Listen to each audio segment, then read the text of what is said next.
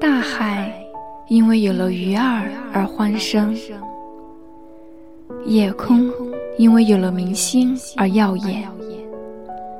电波那头的你，让我们有了前进的力量。在这里，你可以感受到有关音乐、情感、治愈，以及所有与生活有关的故事。留声时代，用声音拉近我们的距离，用爱温暖整个世界。大家好，欢迎继续收听《留声时代天方夜谭》栏目。我是主播木镜。母爱，一个永远不会过时的话题。之所以能引起共鸣的原因，相信大家都明白。我们从小在妈妈的呵护下长大，不管她是严厉还是温柔，只是爱的方式不同而已。随着孩子一天天长大，妈妈看待我们的视角。一直在变，从小时候的担忧到长大后的陪伴，不管孩子离家有多远，妈妈都会期待在什么时刻能接到孩子的问候。尽管他不厌其烦地关心着你，天冷了要添衣，不要饿到自己伤了身。在外面受了委屈，记得回家啊！不能让别人欺负你，因为你是我和你爸的孩子。这些发自内心的言语，在我们最脆弱的时候听到，是不是有种别样的伤感？说到这里，相信大家应该能猜到今天故事的主题了吧？记忆中的你。送给大家，愿能触及你心灵最深处。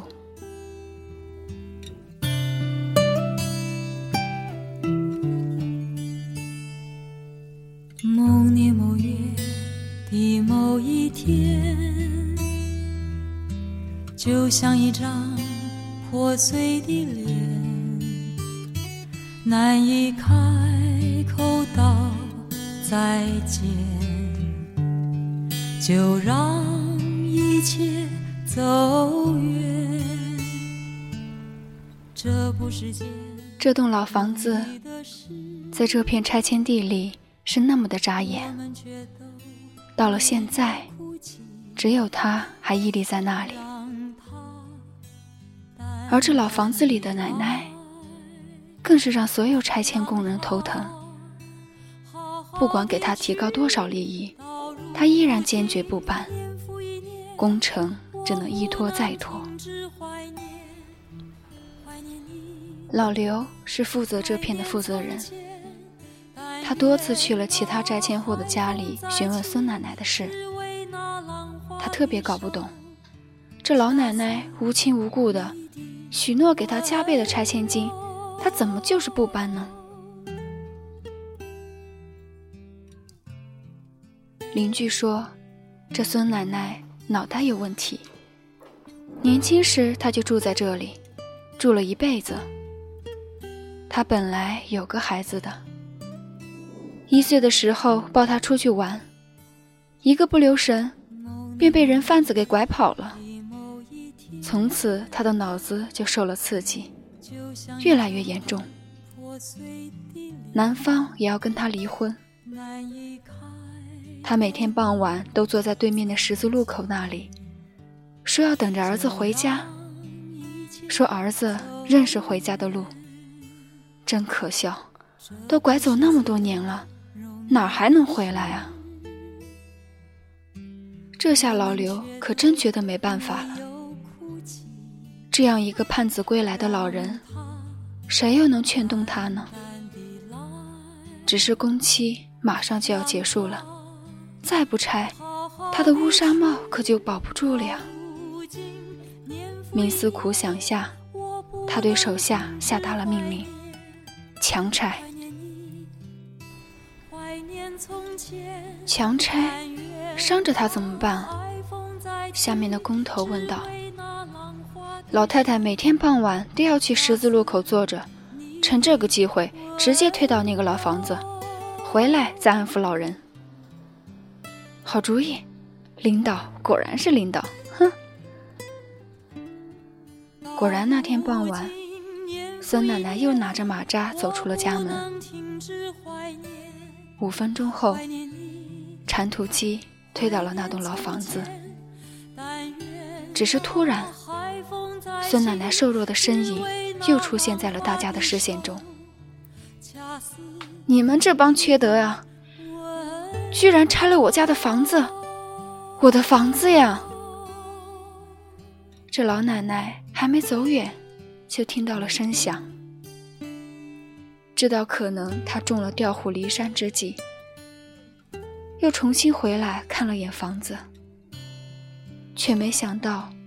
一直守护着的那栋房子，已经倒下了。别过来，危险！大娘。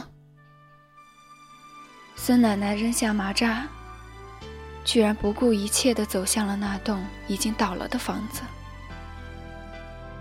老刘一个箭步冲了上去，想要拦住孙奶奶，可是已经晚了。承重梁上的一个砖头砸到了孙奶奶的身上，她倒下了。医院中，护士紧张地跑了出来。这老奶奶还是熊猫血呢，现在急需输血，医院血库里没有这个血型的血了。你们先来抽血化验一下。守在外面的老刘立刻跟护士来到抽血点。艳羡。唉，这老奶奶真是一辈子都想守护着她的儿子呀，真是可惜了。老刘的眼眶不禁湿润了。从小没有妈妈的他，多想得到一份母爱啊！哪位是刘建国？你的血型和老太太的血型相配，快来献血！老太太失血太多了，老刘擦干眼泪，立刻跑到了献血处。护士边抽血边开着玩笑：“你看你和老太太的血型一样，长得又有几分相像，你俩不会真是亲母子吧？”母子？我从小没有母亲，她从小失去孩子。不会真的那么巧吧？几天后，孙奶奶脱离了生命危险，DNA 鉴定的结果也下来了。原来将自己长大成人的父亲，并不是自己的亲生父亲啊！这个躺在病床上的老人，才是我的妈妈。老刘再一次按耐不住眼泪，抓着孙奶的手。嚎啕大哭起来，是他亲手拆掉了母亲为他垒起来的城堡。听护士说，老奶奶在昏迷的时候一直念叨着：“房子没了，儿子找不到回家的路了，怎么办啊？”老刘伏在妈妈的耳旁，轻声地说。妈，我回来了，回来了。老太太的脸上露出了笑容。后来，废墟中站起来了一栋又一栋的新楼。老刘辞去了工作，在楼下开了个超市，专心伺候着妈妈。他再也不想去拆房子了。因为他知道，他拆除的是多少人的回忆和心啊！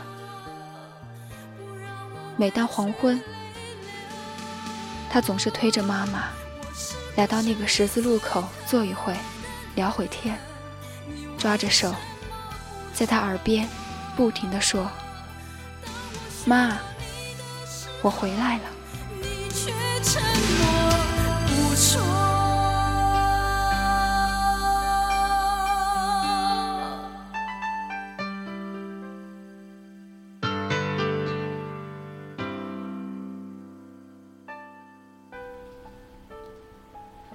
故事中的巧合，像电影中演绎的那样。也许你会认为，在现实中发生的几率微乎其微。但是母亲对儿子的爱，会是假的吗？小的时候期望快点离开那个温暖的小窝，长大了，终于懂得了生活的苦。到了社会上才知道，不是任何人都有义务要对你好，有责任要忍受你的所有坏脾气。在工作上，做错了就是做错了，无限制的原谅是不可能的。有能力的人那么多，哪个上司会管你是失误还是无能？但在家里就不同了。夸大点说，就算你把整个家给烧了，爸妈最多会打你一顿。过几天，租个房子，从头再来就是了。不知道是不是心灵感应？做这期节目的时候。突然收到了妈妈的信息，家里面突然降温，你那边呢？最近最好不要穿裙子，腿冻着了不好，多穿点，别臭美啊。回了条，爱你，妈妈也要注意哦。简单的短信交流，会让自己开心很久。其实呢。我小的时候是很怕妈妈的，她会要求我很多事情。高中之前的同学都知道我的家教很严，别说天天和同学们一起疯了，每天无间隙的接送。放学后的我，几乎和同学们搭不上话。记得那时候很讨厌妈妈的做法。觉得她剥夺了我好多自由。就算是现在，放假回家时和朋友聚会，也不能超过晚上九点半。或许现在的家长都这样吧，也不知道怎么的，可能是自己被管惯了。偶尔快到九点时，收不到妈妈催我回去的短信或是电话。还有点不习惯，但是同样的，我还想感谢妈妈。就是因为她的严厉，我也才能更好的习惯一个人的感觉，不急不躁。越长大，越发现自己对妈妈的爱越深。看到今天的这篇小故事，很有感触，真的特别害怕看到妈妈变老。总希望她能一直年轻下去。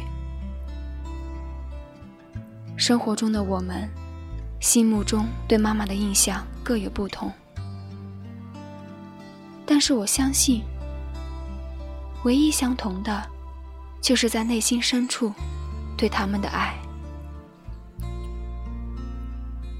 有句话，相信大家都烂熟于心了：不要等到他们老了。你才发现，自己什么都没有为他们做。这句话我也想说给自己听。真的不能因为长大了，就把他们置于身后。适当的关心，我们都能做到的，不是吗？今天的故事就讲完了。大家早点休息吧，晚安。